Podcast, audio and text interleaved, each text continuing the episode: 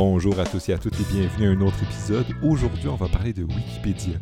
Wikipédia, c'est une fascinante encyclopédie en ligne qui soulève plein d'enjeux. Des enjeux importants parce que ben, c'est une encyclopédie qui est très utilisée. Vous allez apprendre par exemple que j'y contribue, je l'utilise, c'est quelque chose qui me tient vraiment à cœur, qui fête aujourd'hui ou cette année ses 20 ans d'existence. On va explorer cette encyclopédie-là qui euh, touche les sensibilités parce qu'ils ont la critique pour ne pas être une bonne source dans le monde de l'éducation notamment, c'est de ça le thème d'aujourd'hui. Euh, c'est quelque chose de, très polémique parler de Wikipédia parce qu'on sait que plein de gens l'utilisent. Moi, je l'utilise euh, hyper souvent pour m'introduire à des sujets comme porte d'entrée pour explorer des, sujets ou apprendre des choses simplement. Mais on sait que, bien les étudiants utilisent ça aussi, mais, parfois ils s'arrêtent, parfois aussi avant de, foncer dans les références, dans les autres choses. On va parler aujourd'hui avec deux intervenants, deux spécialistes, deux personnes qui connaissent très bien Wikipédia, euh, qui en parlent dans le monde de l'éducation aussi. Et avec ces deux personnes-là, on va voir un peu les enjeux autour du conservatisme de Wikipédia. On s'imagine que Wikipédia, parfois, ça peut être quelque chose de très conservateur, puis des gens très conservateurs disent non, non, Wikipédia, c'est un truc de gauchiste. Mais non, en fait, on voit que c'est conservateur sur sa conception du savoir, sur.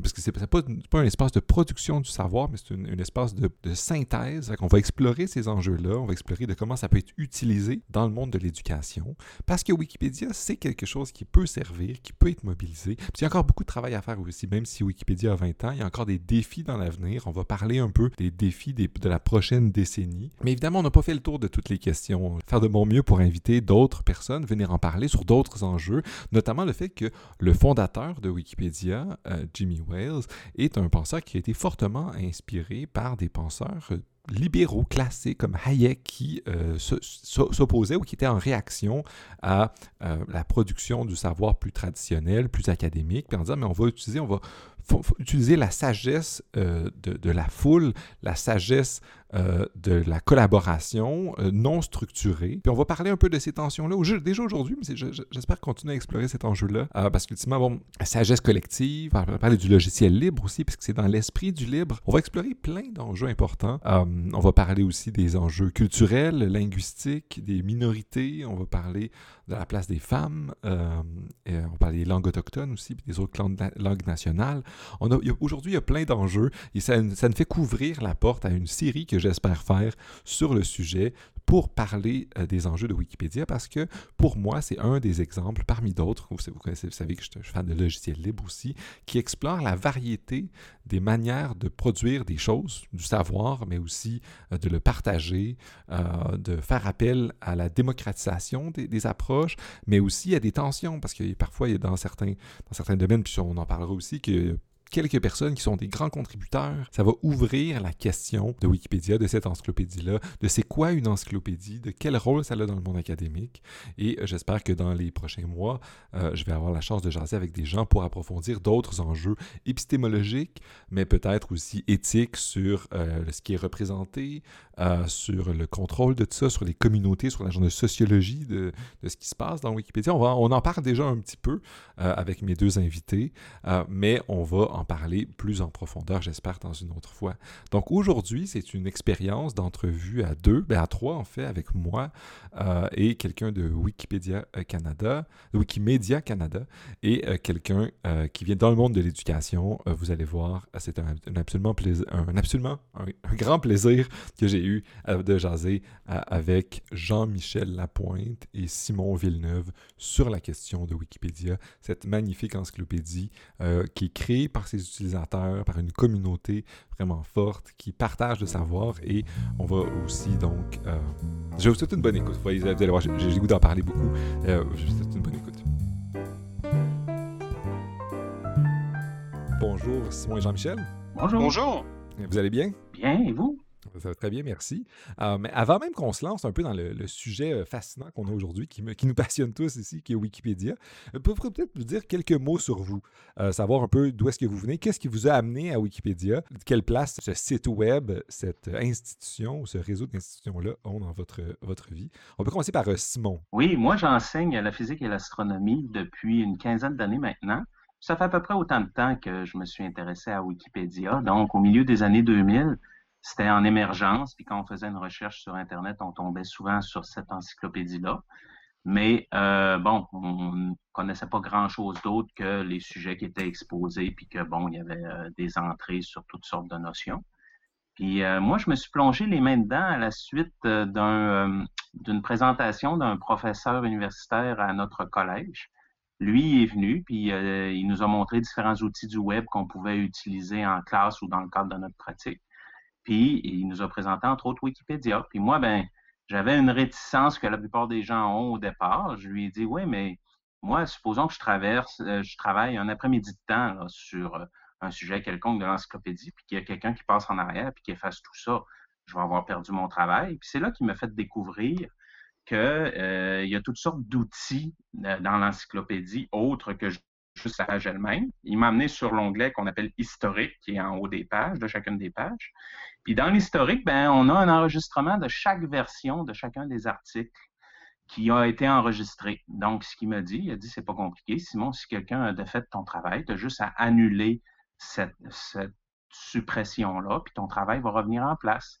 Fait que là, moi, j'ai compris que quelque part, il y avait des mécanismes en place qui faisaient ça, que le bon côté euh, de ce qui était produit sur ce site-là pouvait rester là c'est là que j'ai eu un genre de bouffée d'espoir en l'humanité en me disant, OK, quand on, se met ensemble, on est capable de construire quelque chose qui n'est pas à la merci du premier vandale venu. Avant, j'avais un peu la vision de ça comme les graffitis dans une ville, c'est-à-dire que il y a des gens qui font un graffiti, là, il y a d'autres personnes qui passent en arrière pour repeindre ou pour enlever le graffiti, puis là, le lendemain, c'est à refaire parce que, bon, il y a toujours des graffitis.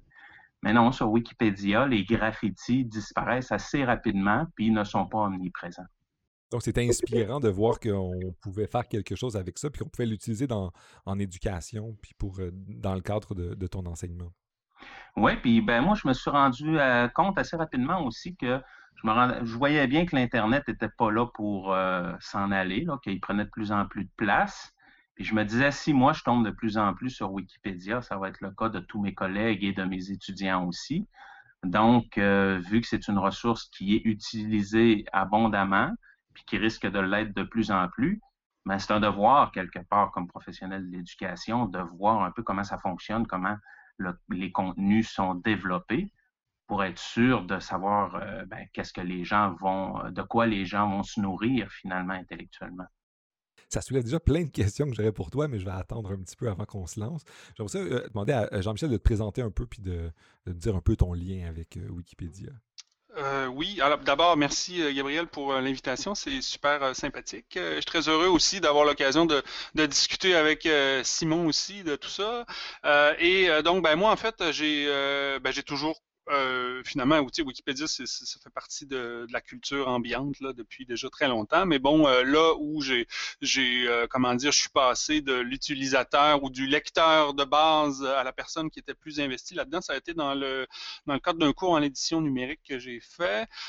C'était en 2013 ou 2014 et donc on devait dans le cadre du cours, disons, créer un article. Et là, ben, moi à cette époque-là, je je lisais beaucoup un, essayiste québécois que j'aime bien, Jean-Pierre Isenhut, qui est quand même euh, relativement obscur, mais évidemment, il n'y avait pas son article dans Wikipédia. Et là, euh, je me suis dit, ben tiens, je vais le faire. Et là, de fil en aiguille, j'ai vraiment, euh, ben, en fait, j'ai vraiment pris plaisir à ça.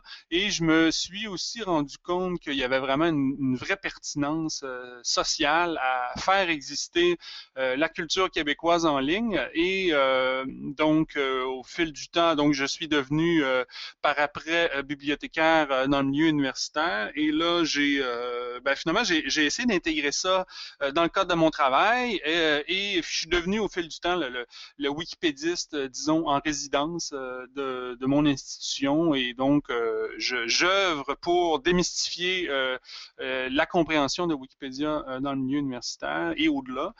et donc, j'essaie d'accompagner les profs, les chargés de cours, euh, dans Wikipédia, justement pour euh, qu'on puisse euh, créer du savoir commun de, dans toutes les disciplines possibles, mais au-delà aussi du fonctionnement de, des connaissances strictement, disons, savantes. Là. et voilà, donc c'est un, peu ça que je fais et c'est vraiment quelque chose de... Donc, en, en continuant à m'investir dans le mouvement Wiki, ben, je suis devenu au fil du temps membre du conseil d'administration de Wikimedia Canada et euh, voilà, c'est un peu ça mon, cheminement, disons, pour euh, aller vers euh, Wikipédia. Et maintenant, c'est une de mes manières à moi de contribuer principale désormais, c'est de montrer aux gens comment le faire. Voilà. Je pense que c'est une contribution importante. Puis une autre contribution importante que Simon n'a pas évoquée, c'est qu'il a écrit aussi un livre sur comment utiliser Wikipédia euh, en éducation. c'est un peu l'angle que j'aimerais, sur lequel j'aimerais commencer la discussion. Parce que comme vous dites, euh, comme tu disais, Simon, on avait un devoir de contribuer à Wikipédia. Puis moi, en tant que prof, euh, ben, en tant que chargé de cours, puis quand j'ai enseigné au, cégep et à l'université, j'étais toujours face à la situation où j'étais assez conscient que mes étudiants allaient aller sur Wikipédia quand j'allais leur parler de quelque chose ou quand il y, manquer un de mes cours puis il voulait aller voir c'est quoi la matière que j'avais au, plan de cours, c'est sûr qu'il allait aller consulter ça pour regarder ou pour présenter leurs travaux. moi, j'ai toujours été un peu porté à, aller vérifier ce qui se passe. Mais je pense qu'il y a quand même une, incompréhension sur c'est quoi la nature de ça. Les étudiants, il y en a plusieurs qu'il faut accompagner pour leur dire bon, mais c'est une encyclopédie, c'est pas des références directes. Puis il y a des, des, collègues profs qui rejettent Wikipédia. Fait que même si Wikipédia a maintenant bientôt 20 ans, si je ne me trompe pas, au moment où on enregistre, Wikipédia a explosé, il y a des millions d'articles dans plein de langues, mais il y a encore une, incompréhension, ou du moins une méconnaissance de Wikipédia euh, sur c'est quoi son rôle, c'est quoi sa place dans la société, puis c'est de quelle manière est-ce qu'on peut euh, en tirer un maximum dans l'éducation, euh, autant comme source d'information, mais aussi comme espace où on pourrait contribuer parce que les articles sont, sont, pas, tous terminés, euh, malheureusement ou heureusement, selon notre perspective. J'aimerais ça qu'on explore un peu ça, puis commencer par dire, mais c'est quoi, c'est quoi Wikipédia en, éducation? Comment est-ce que c'est quoi, quelle, quelle, devrait, être la place de Wikipédia tel qu'il est maintenant? Euh, parce qu'au début, il s'est transformé. Puis de quelle, de quelle manière est-ce qu'on doit penser Wikipédia en éducation de nos jours? Oui, d'abord, j'apporterai peut-être une légère nuance. Je ne pense pas que c'est le devoir de tout intervenant en éducation de contribuer à Wikipédia, mais je pense que c'est le devoir de tout intervenant en éducation de savoir un minimum comment ça fonctionne, ne serait-ce que pour en identifier les forces et les faiblesses, savoir les limites de l'outil et ce qu'on est capable de faire avec. Sinon, la place en éducation, Wikipédia est rendue omniprésente, je pense, là, de ce que j'observe autour de moi. Moi aussi, en enseignant, je vois mes étudiants bien qu'en euh, faire, mais bien qu'en sciences, là, peut-être que c'est un petit peu moins euh, poussé, là, mais c'est clair que euh, c'est rendu omniprésent. Donc, la place de Wikipédia en éducation, c'est normal aussi qu'il y ait beaucoup de méconnaissances parce que ça fonctionne euh, de manière euh, très différente du système d'éducation habituel. Euh, une des valeurs fondamentales de Wikipédia est la transversalité ou l'exploration horizontale du savoir avec les fameux liens bleus, par exemple. Alors qu'en général, en éducation, la hiérarchisation des savoirs est très présente. Donc, par exemple, quand on est un professeur, un enseignant, puis qu'on commence un cours, on a fait un plan de cours, on a sélectionné des, des ouvrages ou des ressources pertinentes pour les étudiants. On a tout filtré préalablement les contenus que nos étudiants, on, juge qu'ils doivent s'approprier.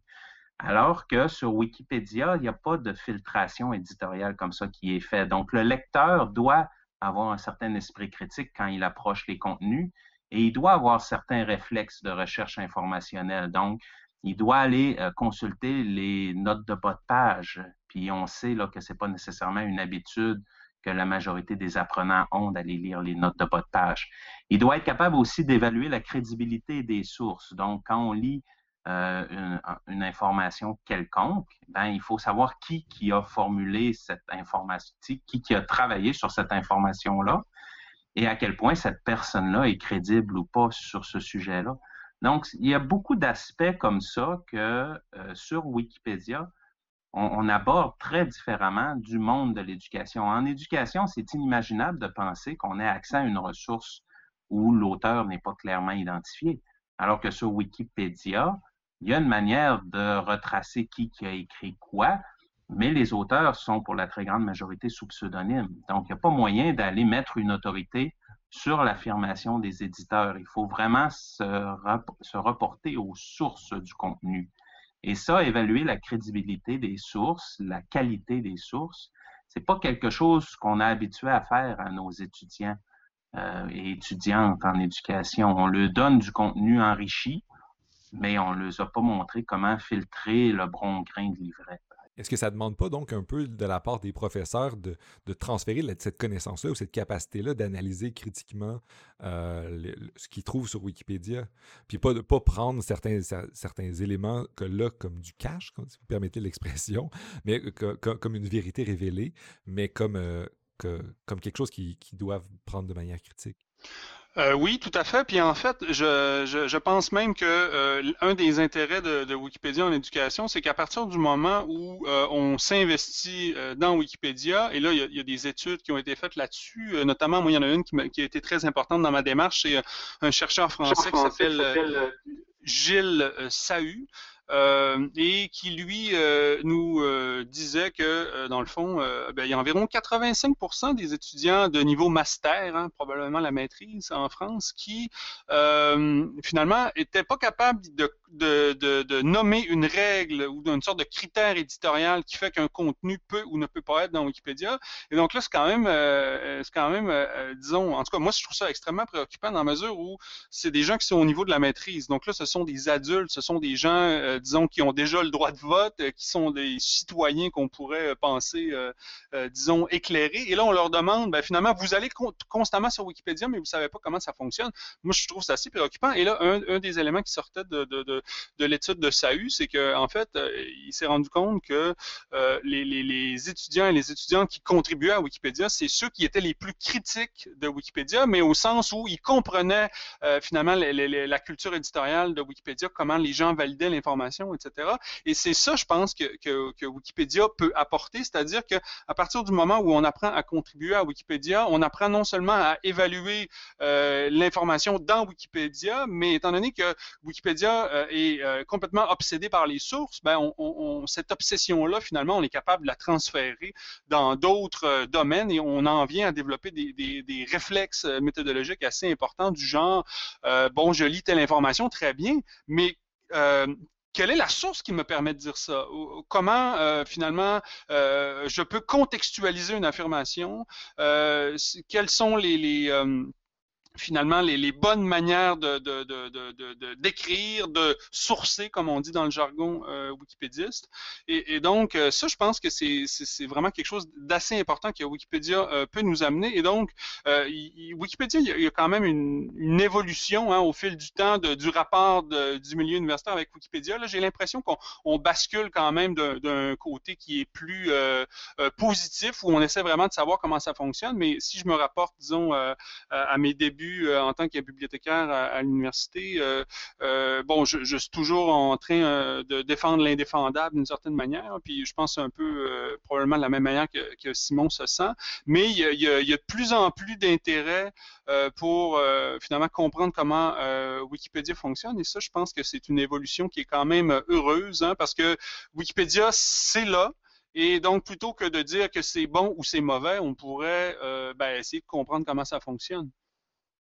Mais eh, j'aimerais ça comprendre un petit peu plus parce que moi, peut-être que j'ai l'intuition un peu naïve que, que je constate déjà l'importance de Wikipédia, mais les gens qui, vous dites, vous, vous défendez l'indéfendable, c'est quoi le genre de, résistance que Wikipédia a encore après euh, tant d'années d'existence? Puis devant ce qui me semble quand même un peu, euh, il me semble évident, c'est que la majorité des étudiants, ils, ils vont sur Wikipédia, peut-être pas avec toute la perspective critique qu'on devrait leur, transmettre, mais ils, vont, ils vont voir Wikipédia. Peut-être moins en sciences, mais moi, j'enseigne l'éthique et les sciences sociales. Puis dès qu'on leur donne un concept comme ça, et je suis sûr que leur premier réflexe, surtout depuis que j'en enseigne en ligne en contexte de pandémie, ils vont sur Wikipédia voir c'est quoi. Hum, c'est quoi comment est-ce qu'on peut expliquer cette résistance-là encore? De quelle manière elle se manifeste? En fait, c'est pas compliqué. Si le milieu universitaire, il y a, une certaine ouverture, c'est qu'ils se rendent compte qu'ils n'ont pas le choix. Parce qu'autrement, euh, ils ne s'adapteraient pas. Je pense que ça va vraiment euh, à l'encontre. Euh, le milieu de l'éducation, c'est un milieu qui, qui, existe depuis des centaines d'années, qui a fonctionné avec maître-apprenti au départ. Après ça, avec un maître et plusieurs apprentis. Donc, on a toujours la personne détentrice du savoir qui veut transmettre ce savoir-là à des apprentis. Alors que sur Wikipédia, c'est une relation qui est systématiquement bidirectionnelle. Alors, tu amènes ta petite brique, quelqu'un amène une autre petite brique, ça te fait voir une image différente, ça te fait penser à une troisième brique que tu peux amener du savoir de le construire. Donc, il y a un échange constant comme ça. Il n'y a pas une autorité qui va euh, diriger la construction des contenus. Puis ça, ben, pour des professeurs universitaires, c'est complètement non naturel euh, comme manière de faire.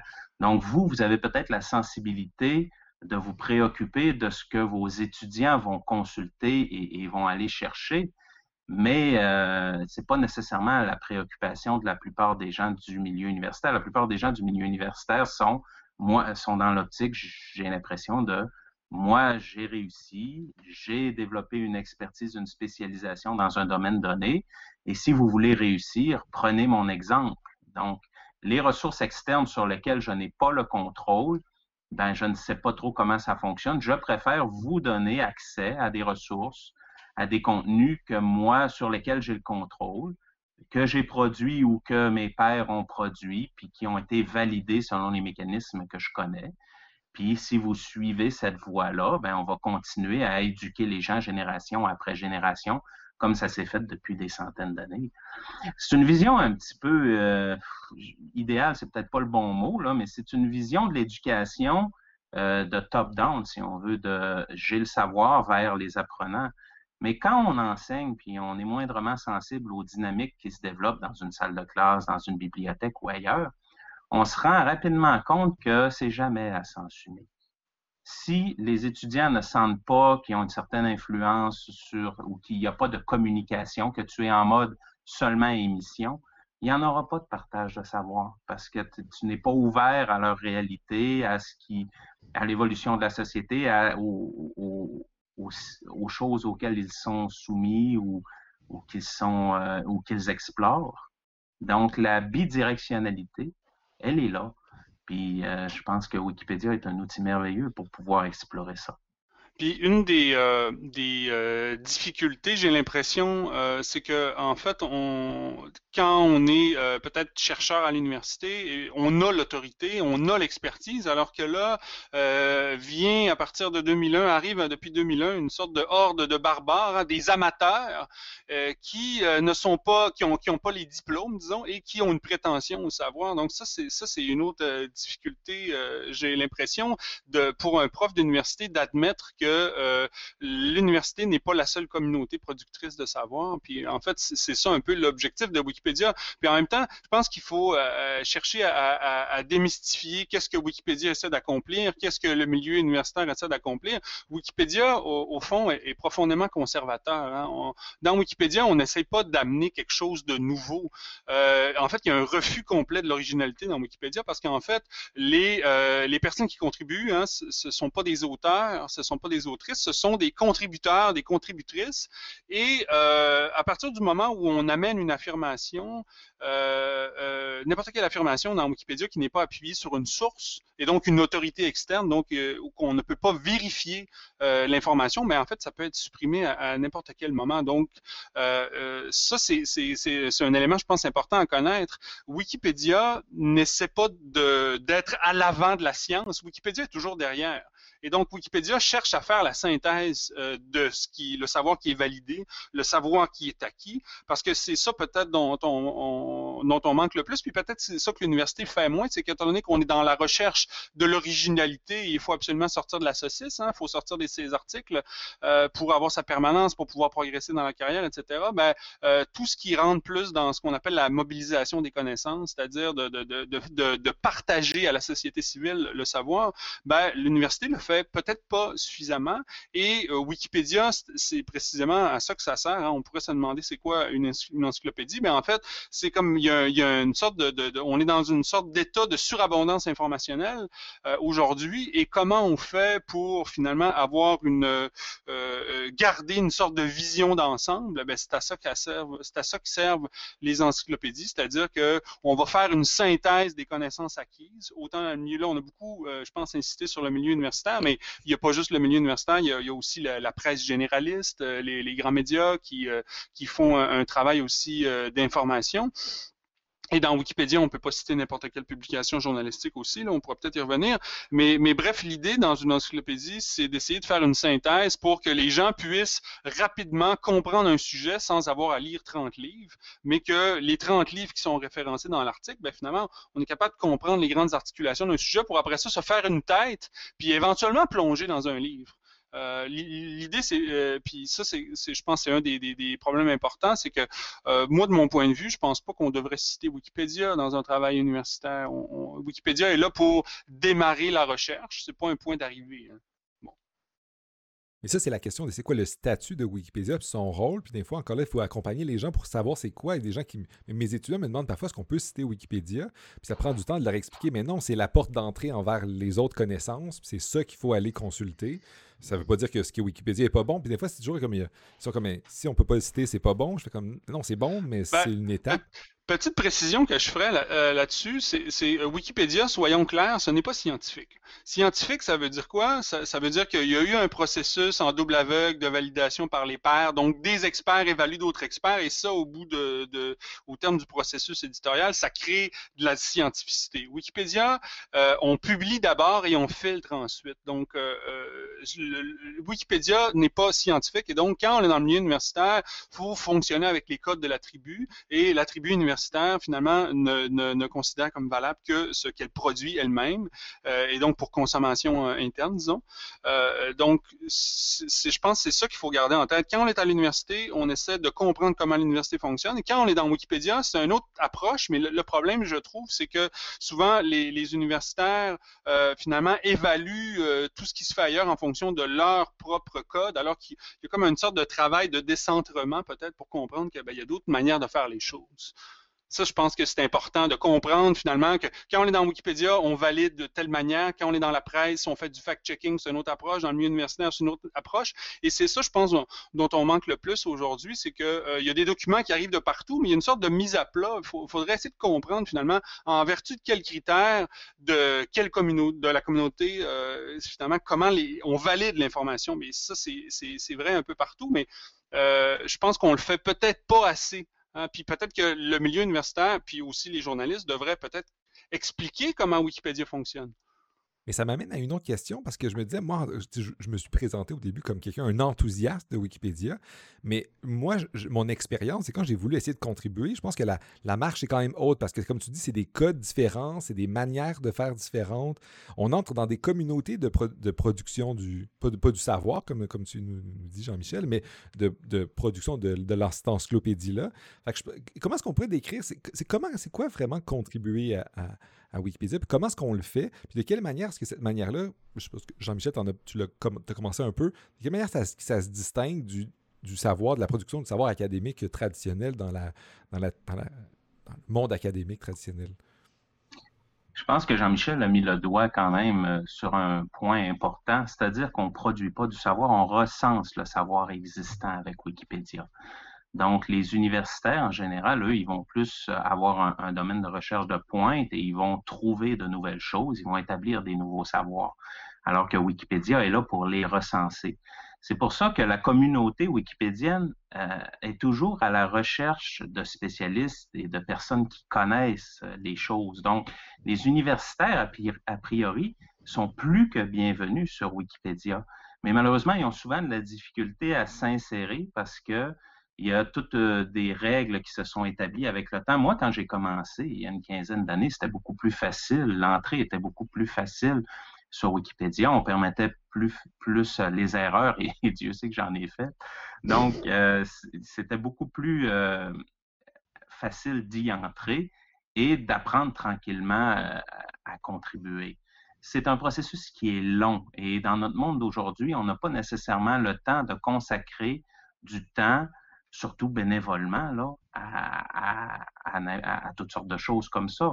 Donc, pour apprendre à l'utiliser, ben, il faut prendre le temps de... Puis il faut avoir aussi une, euh, être relativement modeste dans ses premières contributions. Donc, au lieu d'essayer de, de, vouloir créer un article de A à Z ou de vouloir développer une grosse partie d'un article existant, ben, des fois, si vous faites juste corriger des fautes d'orthographe, par exemple, il n'y a personne qui va annuler vos modifications.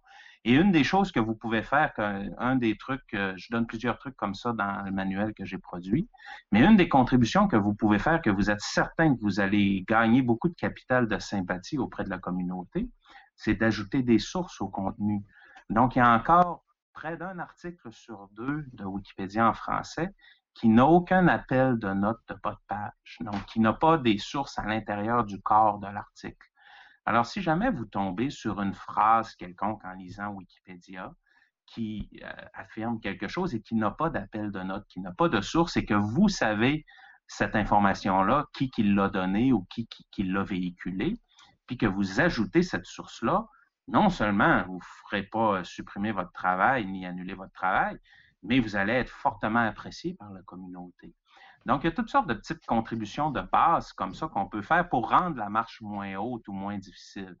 Alors, souvent, les premières personnes qui arrivent sur Wikipédia, moi que je rencontre quand je donne des formations ou que j'en parle, c'est qu'elles veulent créer un article. Et souvent, elles veulent créer un article sur elles ou sur leur groupe ou sur euh, quelque chose pour lequel elles ont euh, des intérêts, euh, pas juste des intérêts de passion, mais des intérêts financiers parfois. Donc, ça, c'est pas nécessairement la bonne porte d'entrée non plus dans Wikipédia. Donc, écrire sur soi-même ou écrire sur son groupe, c'est pas, on n'a pas nécessairement le recul ou la froideur, si l'on veut, pour écrire les choses euh, là-dessus. On va avoir tendance à, être géographique, c'est-à-dire à, écrire que notre groupe est le meilleur groupe ou ci ou ça. Puis ça, la communauté en général va réagir assez mal à ce genre de, de, choses-là parce qu'elles vont voir un genre d'instrumentalisation de, l'encyclopédie. À partir du moment où ce que vous faites des contributions qui peuvent avoir une apparence de, conflit d'intérêts ou de promotion ou d'instrumentalisation quelconque, vous allez attiser certains contributeurs qui sont fortement allergiques à ça puis il va y avoir des réactions épidermiques. Euh, donc, ça risque d'être une mauvaise expérience qui va faire en sorte que vous n'aurez plus nécessairement le goût d'y retourner par la suite. Mais vous contribuez sur un sujet plus spécialisé, plus secondaire, qui vous touche moins, pour lequel vous êtes capable de, de garder un ton relativement neutre, bien là, il ne devrait pas avoir trop de problèmes. Mais en fait, ce que, ce que euh, Simon vient de dire, je renverserai la perspective. Admettons qu'on s'en va, enfin, on va, on va dans un cours à l'université et que euh, on remet un travail dans lequel il n'y a pas de source ou encore on donne notre opinion ou on, procède un peu comme on veut. Ben, euh, ça marchera pas. Le prof va nous dire, ben, tu ne comprends pas les codes, euh, disons, de l'écriture savante ou de l'écriture scolaire, etc. Et là, ça paraît tout à fait normal. Mais quand, par exemple euh, euh, on se met dans un cas, et là, je, il y a plein de profs, combien de fois je me suis fait dire, j'ai passé l'après-midi à écrire euh, sur un article dans mon champ d'expertise, et là, il y, a il y a un jeune de 12 ans bon, je ne sais pas pourquoi on parle toujours d'un jeune de 12 ans, c'est souvent ça, c'est la vision que les, chercheurs ont peut-être des gens qui contribuent à Wikipédia. Et là, il y a un jeune de 12 ans qui, qui me dit de mettre des références, mais pour qui il se prend? J'ai l'autorité sur ce, je connais ce, savoir-là, alors que finalement, qu'est-ce que faisait le jeune de 12 ans? Bon, à supposer qu'il ait véritablement 12 ans, ce qui est probablement pas le cas. Euh, ben, en fait, il disait simplement, ben, il faut que tu, euh, finalement, t'écrives en fonction des de Wikipédia de la même manière que quand tu es à l'université, il faut que tu arrives en fonction des codes euh, du euh, milieu universitaire. Et euh, donc, ce que Simon dit sur le, simple fait de modifier, de, donc d'enlever les coquilles, etc., c'est ça, moi, je pense qu'on essaie de faire, moi puis Simon, c'est de faire en sorte que si on amène les étudiants et les étudiantes à comprendre le fonctionnement de l'écriture encyclopédique dans Wikipédia parce qu'ils vont le faire dans le cadre d'un cours, notamment comme par exemple un des exercices euh, qu'on met de l'avant puis que Simon aborde dans son livre, c'est euh, le fait de substituer le, fameux travail de session. pourquoi on ne le reformaterait pas pour qu'il soit, euh, disons, une contribution à un article dans Wikipédia ou que ce soit une amélioration d'un article existant ou la création d'un nouvel article, plutôt que de faire un travail qui va finir au recyclage. ça, je pense qu'on ferait usage euh, du temps euh, des étudiants. Puis euh, eux, je, je l'ai vu tellement souvent, ils sont fiers de voir que ce qu'ils ont fait se, va se trouver dans Wikipédia. Et donc ça, je pense, c'est une manière. Pourquoi on n'essaierait pas d'aller vers une approche où finalement, euh, plutôt qu'il y a une infime minorité de gens qui contribuent à Wikipédia, mais pourquoi le milieu, euh, disons, de l'éducation n'essaierait pas de créer des Wikipédistes, euh, pas nécessairement les chercheurs eux-mêmes, mais que les profs amèneraient leurs étudiants à comprendre comment fonctionne Wikipédia pour qu'après ça, quand les gens vont finalement dans un article Wikipédia, euh, ben, qui voient une coquille, ils vont la, ramasser de la même manière qu'on peut s'attendre des gens qui sont des bons citoyens ou des bonnes citoyennes que quand ils voient, euh, je sais pas moi, des déchets par terre, ben, ils vont les mettre dans la poubelle. C'est un peu le, même enjeu civique, je trouve, là, que, finalement on contribue tous euh, et toutes à ce, bien commun-là informationnel, puis qu'on on s'en soucie. Donc, il faut prendre soin de Wikipédia. J'aimerais ça continuer sur cette, cette lancée-là un peu pratique parce que moi, ça, ça, vient vraiment me toucher ce que, ce que vous proposez. J'ai l'impression que la plupart des travaux étudiants, moi j'en reçois une PLT à chaque mi-session puis fin de session, puis la majorité du temps, les étudiants vont les avoir écrits, je vais leur donner une note et ensuite les papiers vont disparaître, puis eux ils vont l'effacer de leur ordinateur, puis il n'y aura plus jamais de source. Puis l'idée de demander à mes étudiants euh, de, de contribuer à Wikipédia. Bon, ça me demande un peu de défi de leur expliquer les normes, les pratiques, etc., puis moi-même de les connaître, mais ça me semble qu'ils vont faire quelque chose de plus durable. Ça me soulève deux questions. La première, c'est juste, est-ce que vous pourriez juste dire quelques mots de, quelle manière, parce que peut-être parmi les gens qui m'écoutent, il, y, en a plusieurs qui sont peut-être profs de cégep, de philo ou d'autres disciplines. Donc, de quelle manière est-ce qu'on pourrait, des, indices sans aller dans le détail, parce que le détail se trouve dans ton livre, euh, Simon, comment est-ce qu'on pourrait... Et le diable est dans les détails, oui, c'est ça, on n'ira pas là. exact. Mais c'est quoi les grandes lignes de, comment est-ce qu'utiliser euh, Wikipédia euh, pour, faire produire nos étudiants? Puis ça me soulève une, interrogation à savoir, bien, il y a des articles qui sont, relativement solides déjà, puis complétés, puis la plupart des articles de style « la pomme est un fruit », sont terminés. Maintenant, c'est plus des éléments euh, denses qu'il faut, c'est des améliorations surtout. Corrigez-moi, comment est-ce qu'on peut penser ce genre de choses-là? Oui, bien, tout d'abord, sur le niveau de complétude, il faut garder en tête que même si elle a l'air relativement complète, Wikipédia, il y a encore beaucoup de contenu qui manque. Moi, euh, dans mes cours d'astronomie et d'astrophysique, j'ai fait contribuer mes étudiants sur toutes sortes de sujets et ils ont créé beaucoup, beaucoup d'articles. Donc, il y a bien des sujets qui n'ont pas d'entrée en français. Si on compare juste avec Wikipédia en anglais, par exemple, qui a aux alentours de 6 millions d'articles, si ma mémoire est bonne, et Wikipédia en français qui en a 2 millions 300 000, ben, il y, a, deux fois plus de contenu. Il y a beaucoup de contenu en anglais, finalement, qui n'existe pas en français ou qui existe en français à l'état d'ébauche. Euh, je pense pas qu'on, un peu comme vous le dites, il ne faut pas envoyer les étudiants travailler sur des articles qui sont déjà bien développés. Euh, c'est le meilleur moyen de les rebuter à la chose parce que ces articles-là, en général, sont assez surveillés puis c'est difficile d'y apporter des contributions. Mais on peut les faire contribuer sur des articles euh, plus détaillés ou plus secondaires. Puis là, ben, ils peuvent faire des contributions significatives. Par exemple, moi, mes étudiants ont travaillé sur l'article Eau sur la Lune lors de la session euh, d'hiver dernier. Alors, cet article-là en français était très peu développé puis ils ont, pu ajouter beaucoup, beaucoup de contenu là-dessus. Mais c'est sûr que moi, je ne les envoie pas directement créer un article. Je les fais travailler en page brouillon depuis quelques années parce que l'encyclopédie est rendue assez exigeante sur les critères de publication des articles. Je les fais travailler en page brouillon, puis avant de les faire travailler en page brouillon, je les apprends à repérer les références, à être capable de d'évaluer un minimum la qualité des références, et, quand on fait tout ça, je vous dirais là, que ça demande beaucoup de temps. Puis les étudiants ne voient pas mm-hmm. nécessairement tout de suite l'intérêt de développer toutes ces connaissances-là.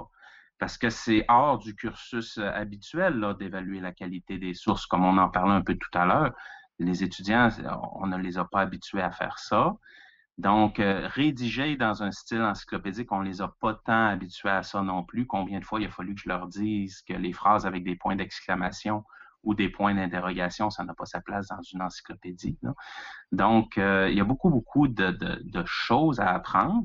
Et moi, je pense que c'est des choses qui vont être utiles pour mes étudiants, peu importe leur sujet euh, de spécialisation par la suite, peu importe où ce qu'ils vont aller étudier par la suite, être capable d'évaluer la qualité des sources ou de l'information qu'on ingère à partir du web, je pense que c'est fondamental. Donc, mais je les force un peu à faire ça. Ils n'y vont pas naturellement, ce n'est pas par intérêt personnel. Surtout euh, moi, à l'âge auquel j'enseigne à mes étudiants, ils n'ont pas nécessairement euh, la, connaissance de comment se construit le savoir ou la crédibilité des intervenantes et intervenants. Mais euh, il y a moyen de le faire, puis quand on réussit à bien le faire, un peu comme le disait Jean-Michel, c'est très valorisant parce qu'on sait que les contenus qu'on construit, qu'on va produire, vont lus des milliers, des dizaines de milliers de fois, même des centaines de milliers de fois par année pour quelques cas particuliers. L'article Solstice, par exemple, sur lequel j'ai fait travailler des étudiants, est consulté euh, plusieurs centaines de milliers de fois à chaque année. Puis euh, ben, les gens qui vont consulter cette ressource-là ont accès à ce que mes étudiants ont produit. Puis euh, en fait, euh, ce que Simon euh, disait, c'est que Wikipédia, c'est une encyclopédie, ça couvre absolument tous les champs du savoir. Donc, peu importe euh, la euh, discipline dans laquelle on, enseigne, il y a moyen de s'insérer euh, dans Wikipédia. Et donc, moi, une, approche que, j'ai avec les profs avec qui je travaille, et d'ailleurs, hein, la, plupart des bibliothécaires ou des conseillers pédagogiques dans les cégeps et les universités s'intéressent un, minimum à, Wikipédia et peuvent guider les les, profs là-dedans, parce que souvent, quand on veut faire l'innovation pédagogique comme celle-là, c'est assez difficile. Il faut donner son cours en plus de faire tout ça.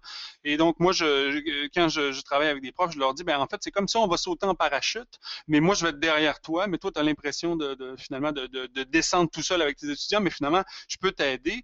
Euh, et qu'est-ce que je, qu'est-ce que je fais dans ce temps-là? Je dis, ben dans le fond, regarde les contenus euh, de ton cours, c'est quoi finalement les, principales notions que tu abordes, euh, va voir par rapport au portail de ta discipline, et quels seraient les contenus que tu pourrais proposer, euh, les articles que tu pourrais proposer à, tes étudiants euh, d'améliorer?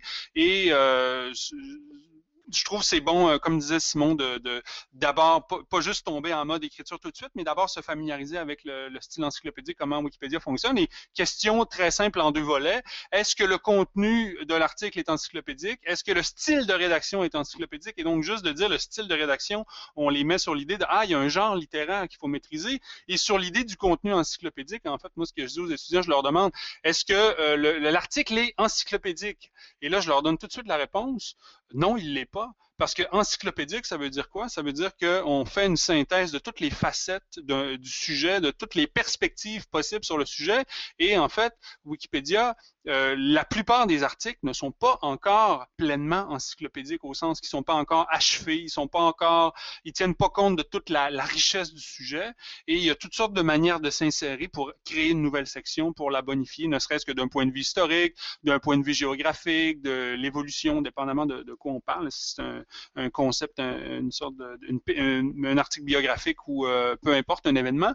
Euh, mais donc, les portes d'entrée sont, sont, vraiment multiples pour, euh, pour améliorer les articles. Puis là, on a juste parlé de, de la création et de l'amélioration d'articles, mais moi, un projet que, que je fais aussi avec l'école de langue dans mon université, c'est que euh, on, traduit des articles de l'anglais vers le français ou encore de plein d'autres langues vers le français. Et donc, euh, finalement, à un moment donné, ça devient comme une sorte de, de, question d'imagination. Donc, Wikipédia se décline en, environ 295 langues. Euh, je veux dire, les, portes d'entrée sont infinies. Ben, je, serais vraiment curieux personnellement de discuter encore de tout le comment, du pourquoi, puis de comment est-ce qu'on pourrait, je pourrais faire moi en tant que prof ça. Mais je, vais laisser cette question-là pour une autre fois, puis je vais inviter les, nos auditrices et auditeurs si, lire euh, le document que Simon a fait si vous voulez approfondir cette question-là. Et comme euh, Jean-Michel nous dit, allez voir euh, vos professionnels des bibliothèques dans vos institutions si vous, avez des idées ou des pistes pour savoir comment est-ce qu'on pourrait faire ça, puis de, manière pratique, pratico-pratique, comment, comment on sélectionne les bons textes, puis comment est-ce qu'on peut faire des évaluations qui vont fitter dans le cadre institutionnel qui est celui de nos institutions. Euh, mais j'aimerais qu'on revienne un peu sur un autre élément qu'on a discuté avant. Euh, vous avez présenté Wikipédia comme un endroit où il y a, même un, il prof rencontre un jeune de 12 ans, pour reprendre l'image que vous utilisiez tantôt. Puis, euh, puis aussi l'idée que parfois on peut contribuer, mais on a peur de perdre son, son temps parce qu'il y a d'autres graffiteurs qui arrivent. Puis là, on, a cette vision-là de, Wikipédia. Mais vu que c'est une institution qui est assez bottom-up, qui vient de, la base, est-ce que ça, ça, ça, peut pas être un lieu de conflit aussi, ou un, monde un peu bordélique, ou surtout sur des questions très actuelles, peut-être que des, des, thèmes, des, des, trucs de science ou des trucs... Euh, euh, d'histoire, ça peut peut-être être moins l'objet de polémique, Mais, euh, Simon, tu l'évoquais, parfois il y a des gens qui veulent utiliser Wikipédia de manière instrumentale pour, euh, pour faire leur promotion, ou du moins prendre des, des enjeux d'actualité puis amener leur, leur agenda pour prendre euh, cette ou, ou amener leurs intérêts dans un débat, ou, du moins juste présenter les événements actuels. Parce que, tu sais, par exemple, sur, sur la crise du COVID qu'on vit encore en ce moment, l'article a été beaucoup transformé. Puis il y a des gens qui disent, mais est-ce qu'on peut se fier à ça si c'est tout le monde qui peut aller contribuer, ou l'élection américaine ou canadienne ou ailleurs, est-ce que ça peut pas être des lieux de, de, conflit ou de lutte? Euh, de, quelle manière est-ce que, que, Wikipédia réagit face à ces, ces genres de tensions-là? Moi, je reprendrai un petit peu l'image que Jean-Michel a donnée tout à l'heure, que si vous voyez un papier par terre, vous le mettez à la poubelle, l'image de la ville ou de la propreté de la ville. Quand vous avez des sujets d'actualité qui sont fortement en visibilité, on sait que les articles vont être fortement suivis aussi. Donc, c'est peut-être les articles qui vont être les plus fiables au niveau de, la méthode de fonctionnement de Wikipédia par la gestion communautaire des contenus. Wikipédia, c'est un enfant du libre, euh, un peu issu du domaine du logiciel libre qui est apparu dans les années 80. Puis ce qu'on dit dans le domaine du libre, c'est qu'avec suffisamment d'yeux, les bugs disparaissent. C'est-à-dire que si tu as suffisamment de personnes qui passent sur un contenu, il y a toujours quelqu'un dans le tas qui va dire Ah, mais ça, il me semble c'est mal décrit, ou ça, c'est pas neutre, ou ça, ci et ça. Puis la personne va en discuter sur les pages de discussion qui sont accessibles en haut des articles sur l'onglet discussion. Ils vont aller sur la page de discussion, puis ils vont dire Ah, tel aspect de l'article me semble tendancieux, ou tel aspect de l'article parle moins bien de ci ou de ça. Puis là, ben, avec toute cette quantité de personnes-là qui sont sur ce sujet-là, on finit en discutant par trouver un consensus sur la manière de le traiter. Donc, finalement, si je reviens à la comparaison de la ville, c'est pas les grandes avenues qui sont dangereuses, si vous voulez, parce qu'il y a plein de monde qui vont voir ce qui s'y passe. Les coins les plus dangereux, c'est les petites ruelles obscures qui ne sont pas éclairées et qui ne sont pas surveillées. Donc, si vous arrivez sur un sujet hyper pointilleux qu'à peu près personne ne va euh, visiter ou voir, bien là, ça peut laisser place à des personnes mal intentionnées qui risquent d'instrumentaliser l'outil, puis pousser des points de vue euh, qui ne sont pas consensuels. Mais euh, il s'agit que quelqu'un mette le phare là-dessus à un moment donné, comme ça est arrivé, puis ça arrive encore dans les médias, par exemple. Souvent, un journaliste euh, va pointer un article et dire Hey, l'article sur telle personnalité ou l'article sur tel sujet a vraiment pas de bon sens. Puis le temps que les lecteurs se rendent sur l'article en question, la communauté va déjà être passée dessus pour le neutraliser un minimum. Donc, à partir du moment où vous mettez en lumière un problème ou une problématique quelconque, ben, il arrive des gens pour pouvoir la traiter. Donc, l'idée, c'est vraiment ça, c'est plus il y a de personnes qui passent sur les contenus, plus on a de chances que le bon en ressorte. Et c'est pour ça qu'on essaie fortement, les personnes qui y croient, à cet outil-là, on essaie constamment de recruter des gens pour pouvoir aider à construire l'encyclopédie. Parce qu'on sait que plus on a de personnes pour y participer, ben, plus on a de chances que le mieux... Enfin, on le sait, que plus il y a de gens qui participent, plus euh, mieux l'article va être ou les contenus vont être. Ben, moi, ce que je dirais aussi, euh, euh, pour ajouter un, complément à ce que Simon nous dit, c'est que en fait, c'est faux de croire que tout le monde peut contribuer. Oui, c'est vrai, le, principe c'est ça, mais sur certains contenus, on a des droits d'écriture étendus si on est une personne qui est confirmée, disons que ça fait longtemps qu'on est dans la communauté. Habituellement, c'est et là, Simon, tu pourras peut-être me corriger là-dessus. Sur certains articles qui sont, euh, disons, qu'il y a des verrouillages qui sont placés parce qu'ils sont sujets à ce qu'on appelle du vandalisme, ben en fait, euh, ils vont être semi-protégés et seules euh, les personnes qui ont fait plus de 500 contributions, là, ça dépend des, statuts, vont pouvoir contribuer. Comme là, par exemple, si je, vais sur le cas classique que je donne, c'est par exemple l'article de notre ami Donald Trump va, en fait, il n'y a pas tout le monde qui peut contribuer à cet article-là. Donc, il, il faut, disons, euh, à partir du moment où on a 500 contributions, ça va nous déverrouiller l'accès. Donc, euh, finalement, il y a une sorte de modularité des accès en écriture. Puis, se rajoute aussi à ça des gens qui patrouillent le contenu dès qu'il est ajouté. Et donc, toutes les personnes qui n'ont pas fait un certain nombre de, contributions, qui viennent juste de, s'inscrire, ben, finalement, sont déjà, il y a un petit drapeau qui dit attention, là, faut aller voir si la personne maîtrise les règles de contribution. Et donc, toutes ces, couches-là, disons, de, de, les barrières de protection, c'est comme il y a tout un système immunitaire, disons, qui, qui, qui, assure la qualité de, de, l'encyclopédie. Et ça, habituellement, les, les gens qui décrivent Wikipédia ne sont pas au courant de ça, alors que quand on leur explique ça, euh, ben, ça permet de comprendre que euh, finalement, euh, Wikipédia est très résilient, disons. Ce qui m'amène à une autre question. La question, vous en avez parlé un peu plus, un peu plus tôt, la qualité des sources. Parce qu'ultimement, une bonne partie de ce que ce qu'essaie de faire Wikipédia, c'est d'avoir des articles qui réfèrent à, une recherche qui est plus de pointe et elle qui se veut une encyclopédie de ce qui se fait.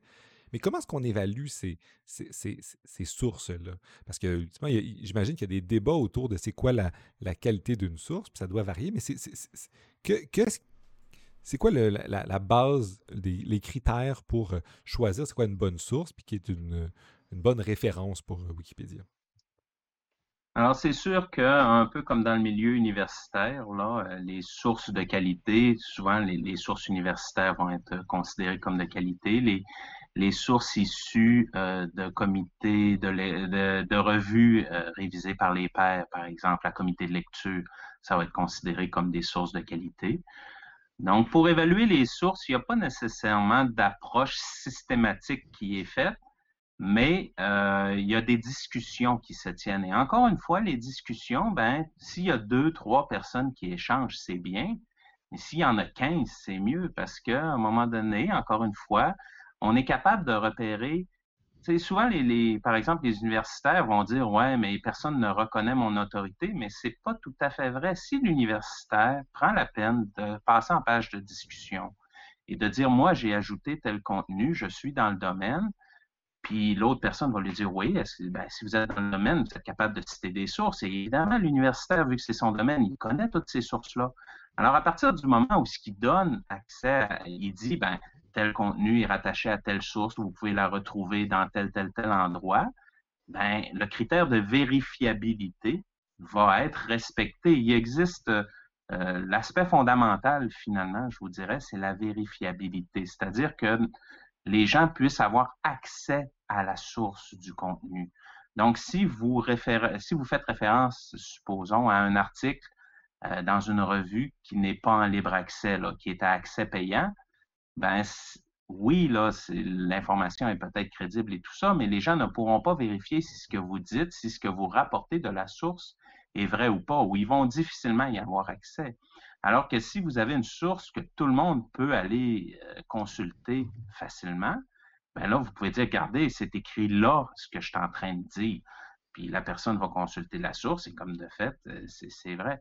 Il existe depuis un mois ou deux là, sur Wikipédia en français ce qu'on appelle un observatoire des sources qui recense les discussions communautaires qu'il y a eu sur la qualité de différentes sources.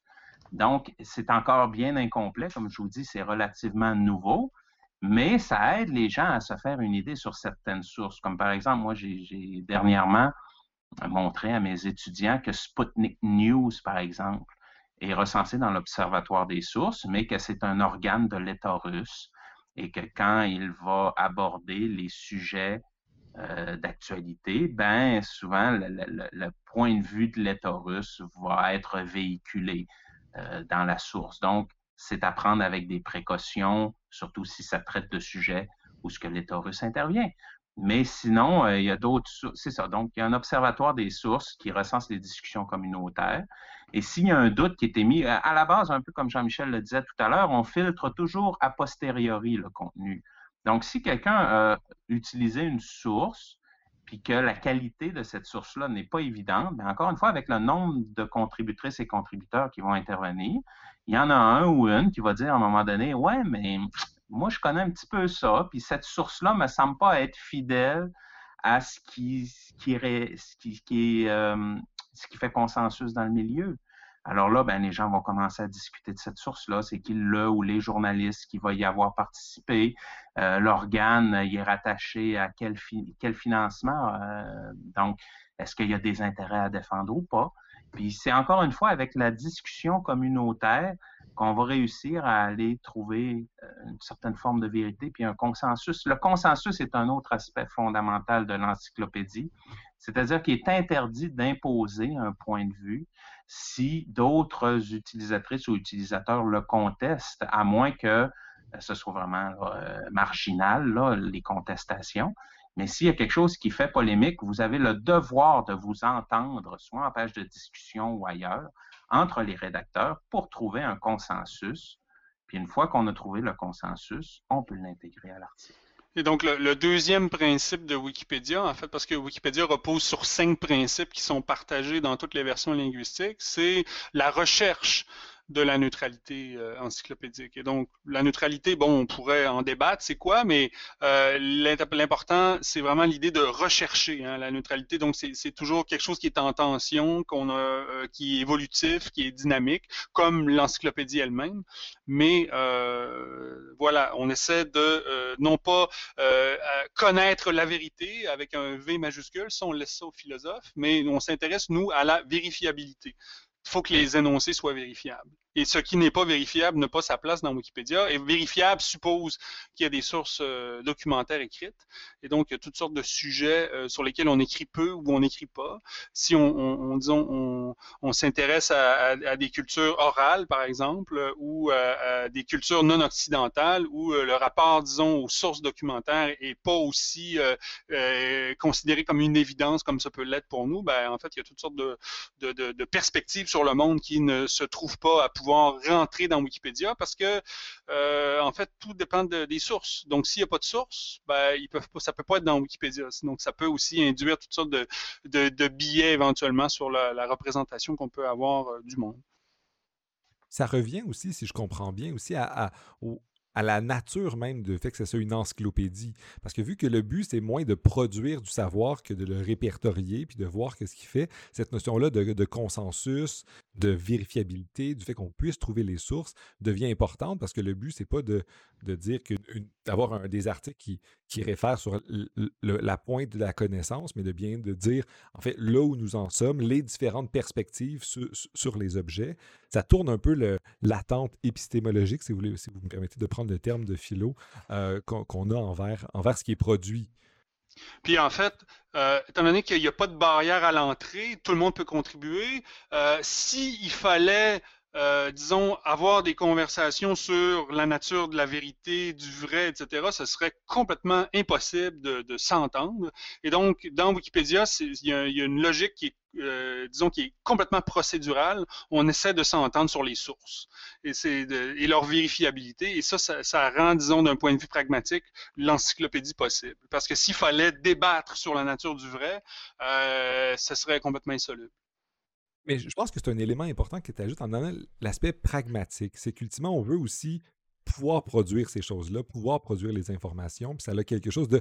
le critère de vérifiabilité nous permet de régler des problèmes en disant ben, ça, on peut vérifier ça, c'est là, ça nous permet, ça nous permet Parce que c'est ça. L'autorité est externe à Wikipédia. On ne revendique aucune autorité en tant que wikipédiste. L'autorité s'appuie sur des sources qui ne sont pas produites par Wikipédia. C'est pour ça que Wikipédia ne peut pas citer un article Wikipédia parce qu'on n'a pas d'autorité. Il faut aller vers l'externe. Et donc, c'est pour ça que Wikipédia, euh, ça, c'est des, grandes difficultés dans le milieu universitaire. Des fois, on pense que Wikipédia veut finalement euh, veut détruire euh, finalement la, science, le savoir, etc. Mais en fait, comme le, disait un de, un wikipédiste euh, québécois, Mathieu Gauthier-Pilote, il disait si la science se trompe, ben, Wikipédia va se tromper avec la science parce que Wikipédia va faire la synthèse de ces connaissances-là je pense que ce qu'on vient de dire là touche un peu une tension qui revenait dans les discussions que j'avais avec des gens autour. C'est des fois que les, les gens s'attendent à plus de Wikipédia, s'attendent à ce que ça soit une source, tandis qu'ultimement, c'est pas ça, c'est, une synthèse des connaissances. Je pense que ça, ça, aide à comprendre ça, que ce que, que, tu viens de dire, c'est si la science se trompe, Wikipédia se trompe, parce que ça reste à présenter ce qui se passe. c'est pour ça que souvent, sur plein d'articles, il y a plein de sections sur toutes les perspectives qu'on peut avoir sur un, objet. Je ne vais pas voler le punch de c'est quoi l'article que moi je suis puis que je regarde attentivement. Mais euh, il y a plein de perspectives. Puis moi, je fais ma recherche sur une de ces trucs-là, mais il y en a d'autres. Puis je pense que c'est ça qu'il faut, qu'il y ait toutes les perspectives pour, euh, pour voir cet objet-là. Je pense que c'est une des forces de, de, Wikipédia. Euh, j'aimerais amener un peu la discussion sur un, autre plan aussi, parce que là, vous l'avez évoqué, on, on l'a évoqué quelques, ponctuellement depuis le début, mais euh, Wikipédia, il y a plein de communautés dans, de, plein de, plein de langues, dans, dans plein de cultures.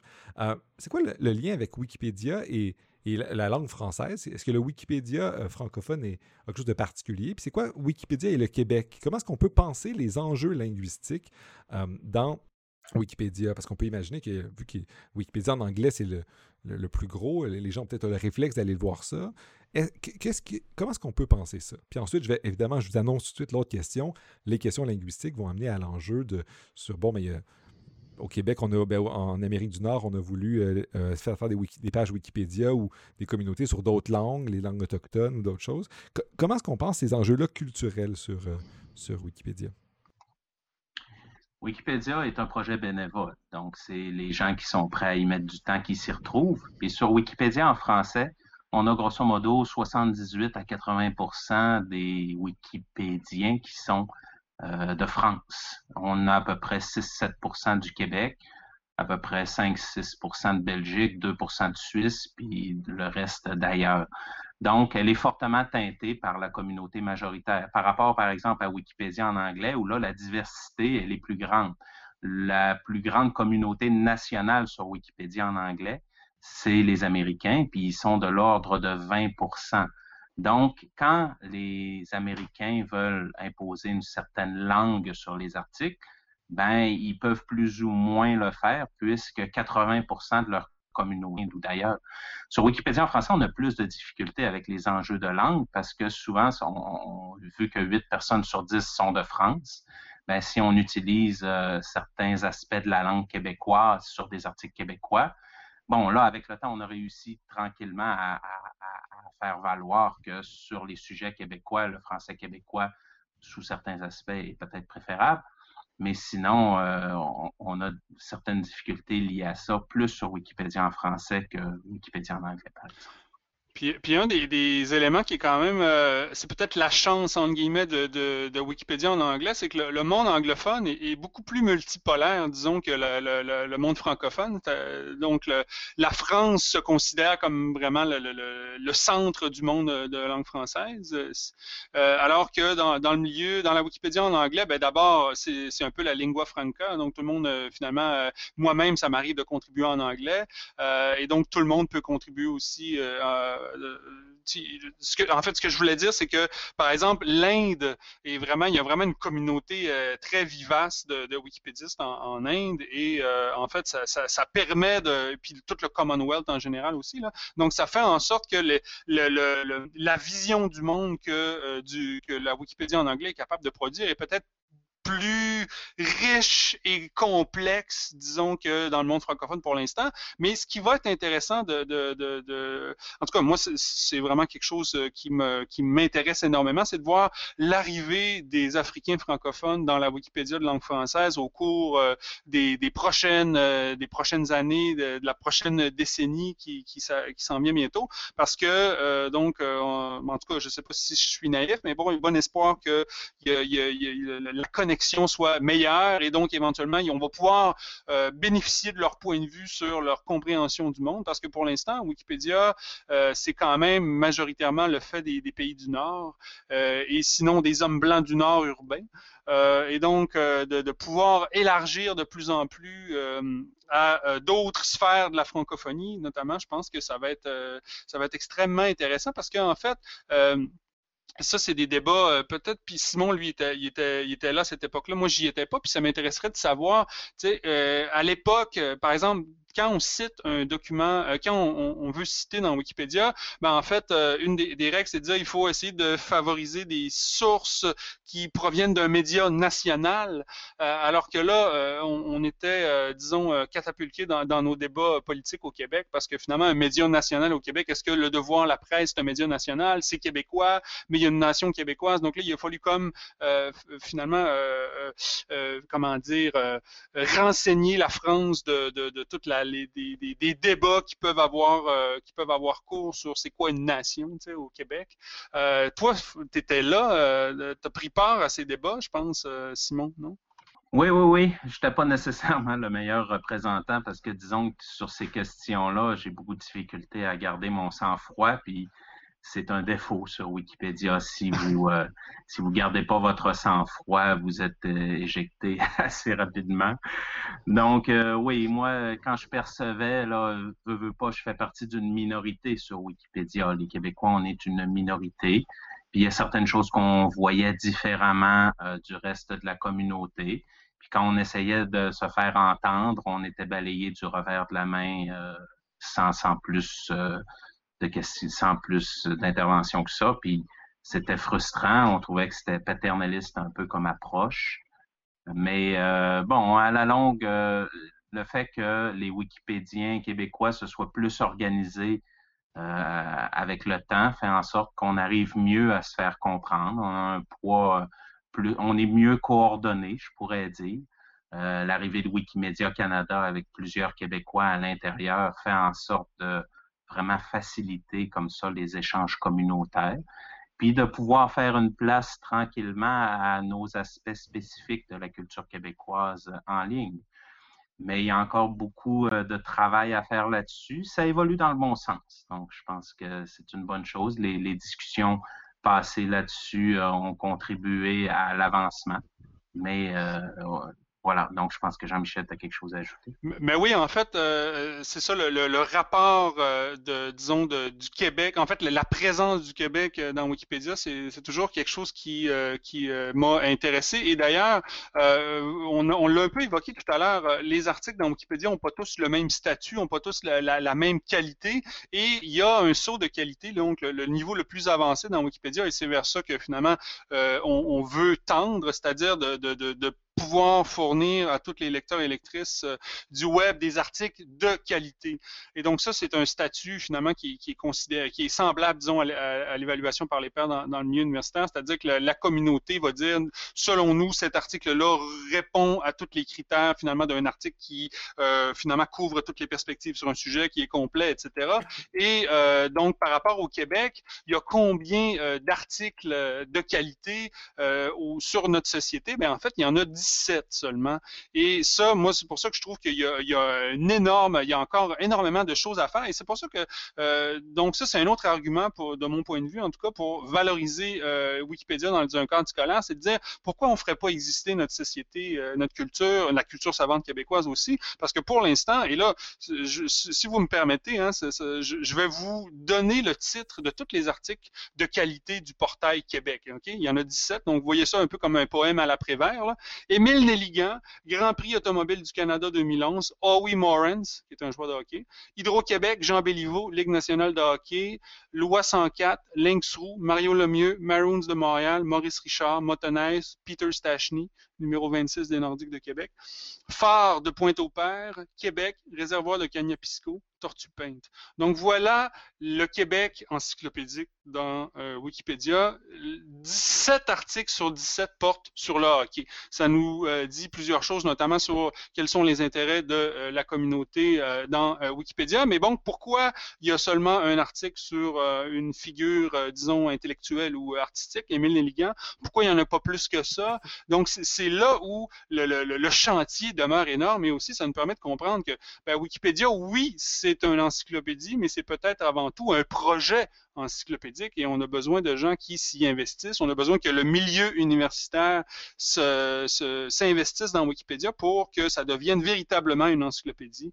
Et euh, donc, je, lance l'appel finalement à toutes, les, à toutes les personnes pour faire en sorte qu'on on, ne parle pas juste de manière encyclopédique du hockey par rapport à notre société, mais qu'on puisse couvrir finalement un spectre beaucoup plus large. On peut préciser, Jean-Michel, que l'article Émile Nelligan a été fait par un Ontarien d'origine belge. Donc, euh, c'est pas quelqu'un qui est membre de la, du projet Québec, là, je te dirais, qui a fait euh, cet article-là. Tout à fait. ça montre qu'il y a quand même beaucoup de travail à faire. j'aimerais ça, j'ai comme deux questions qui, qui je, vais les formuler, je vais les, les, expliciter en, vous les posant. La première, c'est Simon, tu nous parlais tantôt de, la difficulté en tant que groupe minoritaire de, parfois de, vu que c'est quelque chose qui est communautaire, d'entrer dans cette communauté-là, puis d'entrer en dialogue, puis de faire, de faire valoir tes positions. Mais j'imagine que c'est pas, tu fais pas, il y a plein d'autres groupes minoritaires qui se font entendre Jean-Michel, tu nous parlais tantôt euh, que tu avais hâte, puis que je pense que c'est une hâte que je partage, que d'autres perspectives, les perspectives africaines ou d'autres choses, que des gens qui ne sont pas des hommes blancs euh, qui vivent en milieu urbain se fassent entendre. Mais j'imagine que ça doit être quand même difficile pour les mêmes raisons que Simon nous a décrit. Des fois, les communautés, est-ce qu'il y a des résistances, puis ça doit être. puis il doit y avoir des conflits derrière les articles. Déjà, il y a les contributeurs, il y a les discussions sur les pages, mais les communautés aussi je ne sais pas, comment est-ce qu'on pourrait les décrire? Il doit avoir des, de dynamiques ou de tensions sociales qui sont à derrière ça. Puis il y a plein de perspectives qui voudraient peut-être se faire entendre. Je pense, euh, par exemple, en philo, on a entendu parler, il y a les femmes qui voudraient euh, valoriser les femmes en philosophie, chose qui, euh, qui mérite absolument d'être fait, mais qui n'a pas été beaucoup fait, puis que certaines de nos collègues, de mes collègues féministes, philosophes, veulent faire. Mais j'imagine que c'est un peu la même chose dans plein d'autres communautés qui sont minoritaires, puis qui ont des perspectives qui sont peut-être pas encore consensuel. Euh, J'aimerais vous entendre sur, sur cette question-là, sur les, les, tensions qu'il peut y avoir sur la production de, de ce genre d'article-là.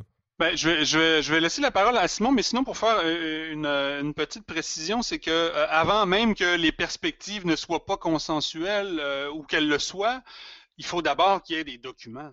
Et donc, dans, dans, Wikipédia, comme je le disais, nous, on est complètement captifs du fait que la science ou la presse traite de certains sujets parce que nous, on, est profondément conservateurs. On ne crée pas le savoir, on fait juste synthétiser le savoir validé et déjà acquis, disons, produit ailleurs. Et donc, dans, dans le cas des femmes, par exemple, moi, j'ai travaillé avec euh, euh, des, euh, un réseau, euh, le réseau québécois en études féministes. On a fait des activités autour de Wikipédia et la, la place des femmes dans Wikipédia. Mais en fait, il y a les, les, les femmes sont beaucoup moins primés que les hommes de manière générale. Donc, euh, ça, c'est dans les critères de notoriété euh, qui sont requis pour pouvoir avoir son article. Euh, ben, il y a moins de femmes qui sont primées que les hommes. Donc, déjà là, ça pose problème. On écrit moins sur les femmes. Et donc, pour nous, quand vient le temps de créer des articles, ben, des fois, on peut même pas les, intégrer dans l'encyclopédie parce que ça répond pas aux critères minimums pour qu'ils puissent être là. Donc, c'est, le, le, le, problème est, vraiment très profond. Il relève pas juste de Wikipédia. Oui, Jean-Michel a raison. On est à la merci de ce que les sources vont aborder et longtemps, le savoir a été euh, véhiculé par et pour des hommes, euh, construit par des hommes. Euh, si on prend l'exemple des femmes, c'est un exemple qui est quand même assez intéressant parce qu'on a constaté au début des années 2010 ce, fossé des genres-là, qui appelle le gender gap en anglais. Puis, euh, il y a une partie de la communauté qui s'est mobilisée là, pour essayer d'améliorer la visibilité des femmes sur l'encyclopédie, tout en respectant les règles de vérifiabilité et tout. Et euh, on a amélioré la couverture. Il y a encore beaucoup de travail à faire, c'est sûr, mais on est passé quand même de 14 ou 15% des articles biographiques qui étaient dédiés aux femmes à 18-19% et ça continue de progresser. À partir du moment où les groupes euh, s'intéressent à l'outil, puis deviennent bénévoles. Et là, sont capables de coordonner leurs actions pour pouvoir créer des contenus de belles factures là, sur les sujets. Puis, euh, moi, ce que ça me fait penser, votre question, ça me fait réfléchir un peu. Puis, je me dis que nous, les Québécois, d'un certain côté, on est relativement euh, privilégiés là-dessus parce que faisant partie d'une minorité, justement, sur Wikipédia en français, j'ai l'impression qu'on est plus sensible aux groupes minoritaires comme ça, puis qu'on va les aider à intégrer l'encyclopédie. Donc, on, parle par exemple de nouvelles versions linguistiques euh, qui ont été faites euh, au niveau des premiers peuples, comme Wikipédia en Atikamekw, par exemple, qui a été lancé euh, il y a quelques années et euh, qui est relativement active, qui a des méthodes de procédé pas tout à fait, euh, qui recoupent pas entièrement la manière que l'on a de faire euh, le savoir occidental, je, pourrais dire, mais qui est présente. Puis on a aidé d'autres communautés, comme par exemple, on a eu une couple de délégations qui, qui sommes allés faire des formations en Haïti, puis qui ont aidé cette communauté-là à s'organiser en groupe d'utilisateurs pour pouvoir développer les sujets haïtiens. On a pris des photos, des images de mets haïtiens, par exemple, ou de fruits et légumes qui poussent sur le territoire et qui n'étaient pas ou peu développé sur Wikipédia en français. On leur a dit aussi de s'approprier Wikipédia en créole haïtien, qui est leur langue nationale, et il y a une version linguistique de Wikipédia en créole haïtien. Donc, on leur a dit, écoutez, vous êtes les Haïtiens, vous êtes les personnes qui connaissez votre culture, qui savez comment ça marche ici. Prenez en main votre. C'est pas les autres qui vont le faire pour vous. Vous êtes l'étonnant, vous êtes ceux et celles qui connaissaient la culture haïtienne. Donc, allez-y, foncez. Et c'est cette sensibilité-là, je trouve, en tout cas, que j'observe chez plusieurs Québécois, que je trouve qui est une force quelque part, parce que ça aide à diversifier les points de vue. Puis quand on travaille un peu dans le domaine du savoir, on sait que quand on amène plusieurs angles sur un sujet, c'est là qu'il va devenir vraiment intéressant. C'est là qu'on va pouvoir le connaître à fond, qu'on va pouvoir l'exploiter à fond, puis euh, aller beaucoup plus loin. Puis c'est ça, en fait, pour le ramener, hein, pour faire un peu la, synthèse de notre parcours ensemble aujourd'hui, c'est qu'on est parti avec l'idée de la pédagogie, comment intégrer Wikipédia, etc. Mais ça, je pense que ça peut être une approche intéressante d'adopter, euh, étant donné que Wikipédia, tout est ouvert, on peut voir finalement le, savoir en train de se faire, la conflictualité aussi que ça peut euh, créer, alors que quand, euh, à l'inverse, on, lit un, document scientifique, ben, on n'a pas accès à toutes les couches de travail de l'article, on voit juste le produit fini qui est statique, alors que dans Wikipédia, c'est profondément dynamique et on peut ouvrir finalement, puis voir finalement toutes les traces, tous les débats que ça a suscité, comment euh, l'article a évolué au fil du temps. Euh, et euh, donc, d'un point de vue pédagogique, là encore, je pense que ça peut être intéressant de, dire, ben, on va s'intéresser à comment le savoir se crée, quels sont les, disons, les biais qui sont induits par les règles, etc. Et comme par exemple, pour, pour reprendre ce que déjà euh, évoqué euh, euh, Simon par rapport à la création de la Wikipédia en langue atikamekw en 2017, ben, avant que cette Wikipédia en atikamekw existe, les, points de vue, disons, qu'on pouvait avoir sur le peuple atikamekw, ben, finalement, quelles sont les sources disponibles? Ben, c'est uniquement l'histoire des colons, des colonisateurs. c'est pas l'histoire de, la communauté elle-même, de, finalement, de sa perspective à elle, parce que finalement, euh, le, savoir euh, validé scientifiquement, euh, c'est pas le leur.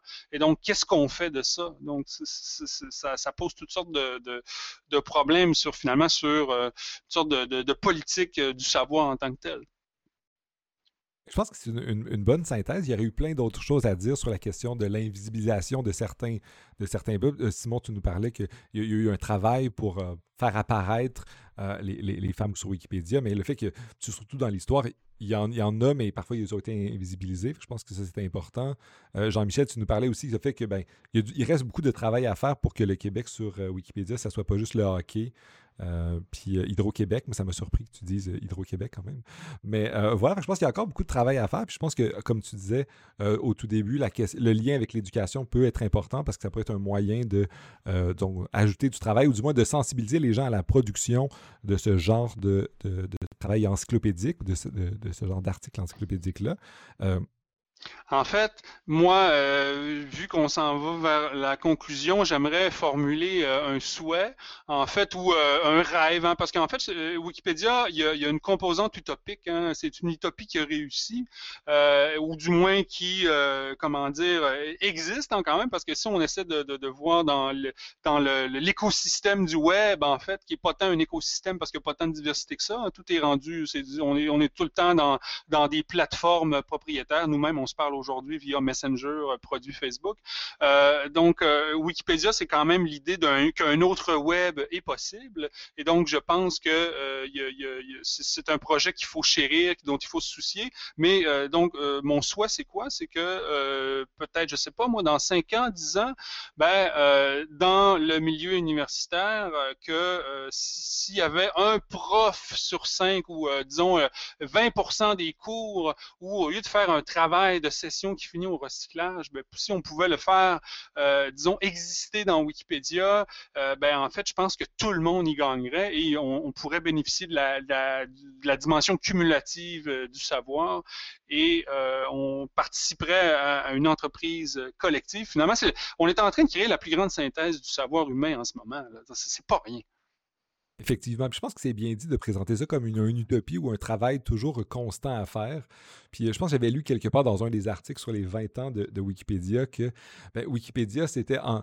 C'est, ça ne fonctionnait pas en théorie, mais en pratique, ça fonctionne. Puis il y a quelque chose qui, est venu me toucher dans cette, cette citation-là. Avec, je pense que c'est une belle conclusion que tu nous amènes. J'aimerais juste vous poser une dernière question qui est une question pratique.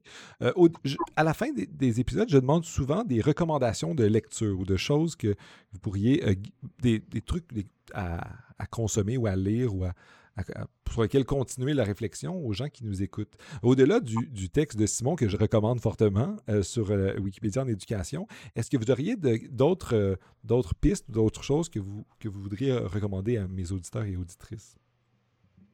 Par rapport directement à Wikipédia? Ou, autour de, Wikipédia sur les enjeux qu'on a discutés aujourd'hui ensemble? Ben, en fait, euh, Gabriel, tu l'as évoqué, euh, il y a un livre collectif qui vient de sortir, euh, publié aux presses du MIT, et donc c'est sur les 20 ans de Wikipédia. C'est un livre super intéressant qui permet de comprendre finalement l'évolution de Wikipédia, comment finalement la réception de Wikipédia dans le milieu universitaire a changé, quels sont les enjeux, parce qu'en en, en ce moment, un des grands enjeux dans l'évolution de Wikipédia, c'est comment on peut diversifier la communauté ou les communautés de contribution pour que ce soit pas juste des, des, des, archétypes comme moi et Simon, c'est-à-dire des, des, hommes blancs euh, euh, qui sont habiles avec la technologie et qui ont du temps, hein, parce qu'il n'y a pas tout le monde qui a le temps pour contribuer. Donc, comment on fait pour élargir les gens qui contribuent à Wikipédia? Comment on va aussi, comment on peut élargir la diversité des savoirs qui sont présents dans Wikipédia? Et ça, c'est, disons, l'enjeu de la prochaine décennie euh, pour, euh, pour, pour, Wikipédia. Hein. C'est comment on peut conserver notre crédibilité encyclopédique tout en élargissant à d'autres savoirs qui ne, sont pas ceux, euh, disons, uniquement, exclusivement, qui viennent du milieu universitaire. Donc, il y a toutes sortes de débats que ça pose et que ce livre-là aborde. Donc, c'est Wikipédia at 20, Stories of an Incomplete Revolution. Et c'est un livre que vous pouvez acheter en papier, mais fidèle à la culture wiki, ben, en fait, le livre est, gratuit en ligne aussi. Et euh, donc, tout le monde peut y accéder sans contrainte. C'est certain que moi, je ne peux pas donner des références aussi solides et intéressantes que Jean-Michel, mais je peux peut-être vous conseiller un petit texte écrit par un Wikipédien euh, qui est assez reconnu dans la communauté de Wikipédia en français, qui est moins visible euh, de nos jours, qui s'appelle Poulpi, P-O-U-L-P-Y. Le texte s'appelle Barbare blanc. Donc, si vous tapez Barbare blanc Poulpi dans Google, vous allez tomber dessus, puis ça vous donne un petit peu euh, une idée de l'atmosphère euh, ou de comment peut se sentir un Wikipédien.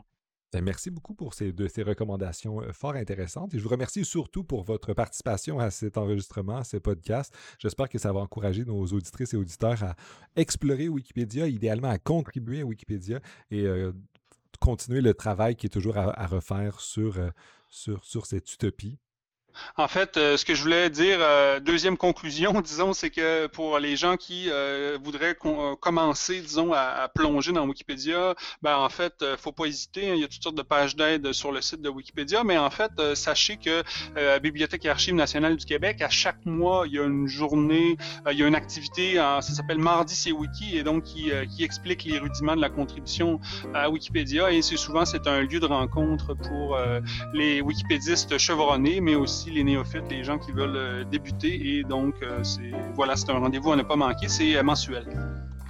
Moi aussi, je vous remercie beaucoup pour l'invitation d'aujourd'hui. Et j'invite toutes les personnes du milieu de l'éducation à avoir votre sensibilité envers les étudiants, c'est-à-dire savoir que les étudiants vont anyway consulter cet outil-là et bien d'autres, et que c'est en faisant le pas vers eux et elles qu'ils vont accepter d'écouter un peu ce qu'on a à leur dire et qu'on va progresser ensemble vers un monde meilleur. C'est très bien dit, merci beaucoup. Cet épisode est fait en collaboration avec la Société de philosophie du Québec et les généreux donateurs et donatrices qui veulent bien soutenir le projet. Merci beaucoup encore à vous tous et toutes d'avoir confiance en ce projet et je vous souhaite une bonne fin de journée.